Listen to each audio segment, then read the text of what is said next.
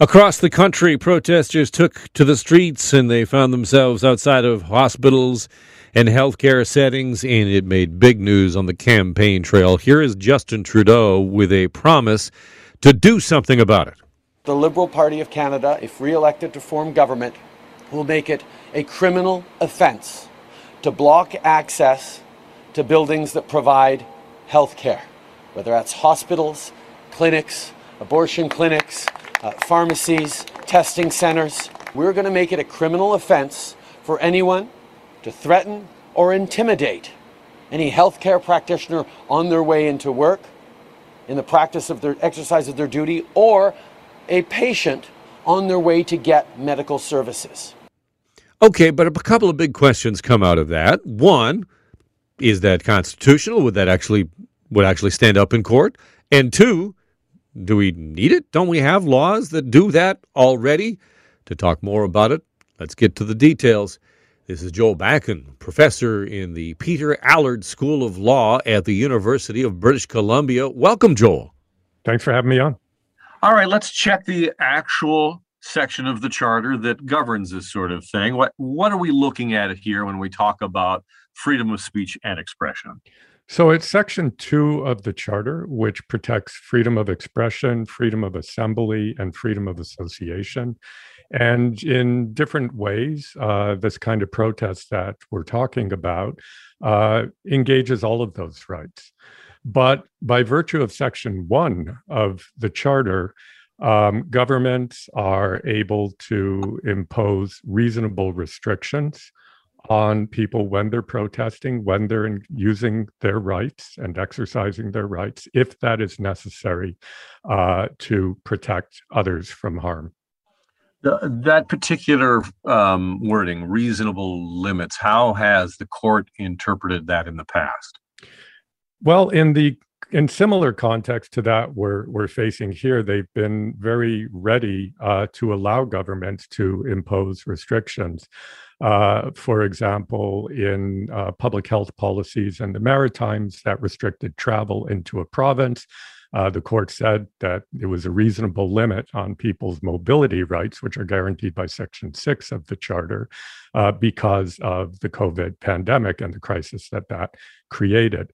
Uh, with respect to protests, the courts have said that uh, protesting around abortion clinics, it's reasonable to restrict those rights in order to protect the ingress and egress of patients and healthcare providers, uh, which is very analogous to our current situation.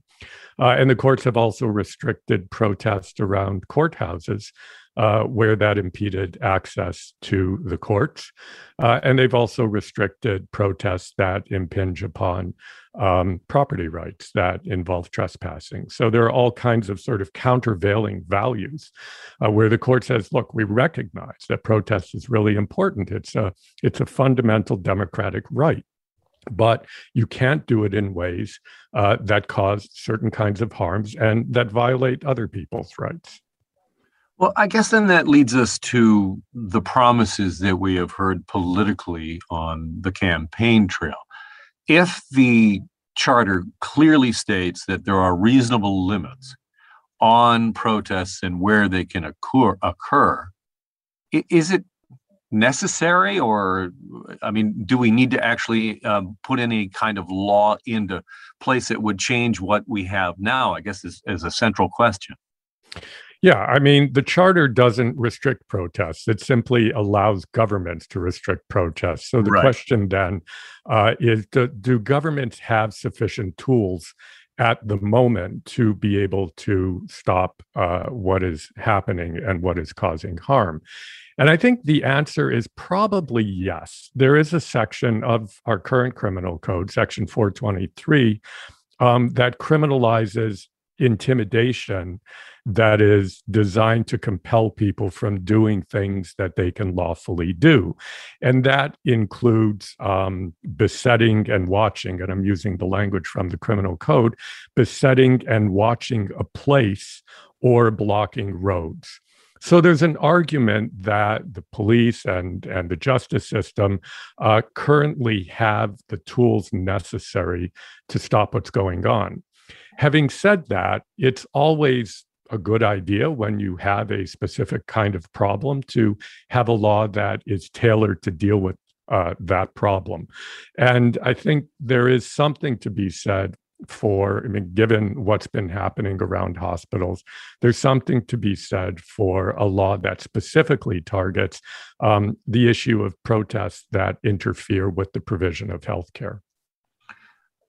I think most people would agree that you know those that are actually protesting and screaming and yelling at healthcare workers that that's odious. But l- let me describe sort of what I saw happen on Hospital Row in Toronto yesterday, which is a, a march by not a great number of people, but there was a march and it didn't necessarily impede anyone from going in and out.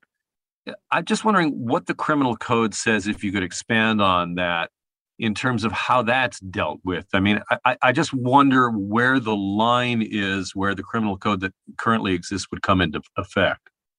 Yeah, I mean it's an absolutely crucial point that the the charter and and section 1 when we're talking about reasonable limits the government has to make the case that there is in fact some kind of harm that is going to arise out of the exercise of rights. So, I mean, if we imagine some examples, if we imagine uh, the protesters standing on the steps of, you know, Queen's Park and protesting, there is simply no reasonable uh, reason to restrict that kind of protest. That is not interfering with uh, with healthcare workers, it's not interfering with patients.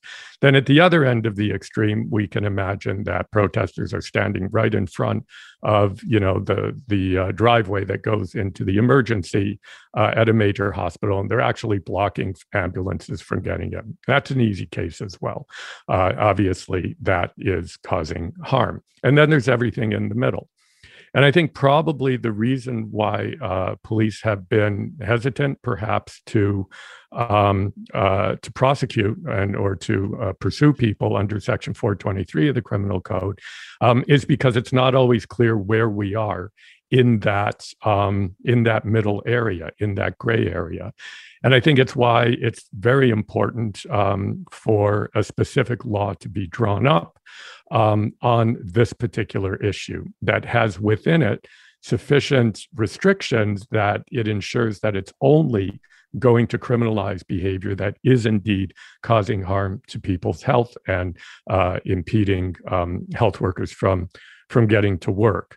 That is what happened with um, the abortion bubble zones in the 1990s. The laws that were designed to restrict protesters uh, were very carefully drawn. You know, they had specific measures in them that you can only be so many meters.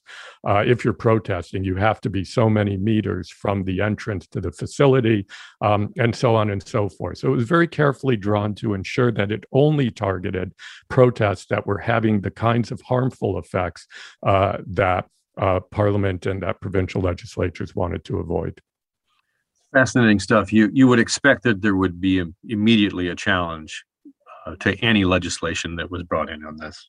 I would expect that.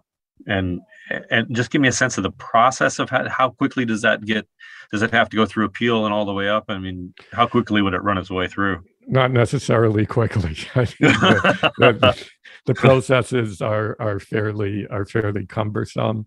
Um, you know, a, a, case would be filed, and um, it would uh, there would be preliminary motions. Then you'd have to set down a hearing. Then the preliminary motions themselves might be appealed, and that would delay things. So it is a uh, it is a fairly slow uh, process for that to happen. The other possibility is that um, the government can refer it to a court, uh, can can have a bill and refer it to the Supreme Court of Canada or to a court of appeal in a process and say, look, we want your opinion on the constitutionality of this law. I have no idea um, whether and when a law is enacted, whether the government would do that, but it is certainly an option at their disposal. Joel, fascinating stuff. Thank you so much for your time and uh, telling us about us uh, about this and letting us learn more about it. Thanks for having me on, Alan. That is Joel Bakan, professor of law at UBC. My name is Alan Carter. This is Global News Radio.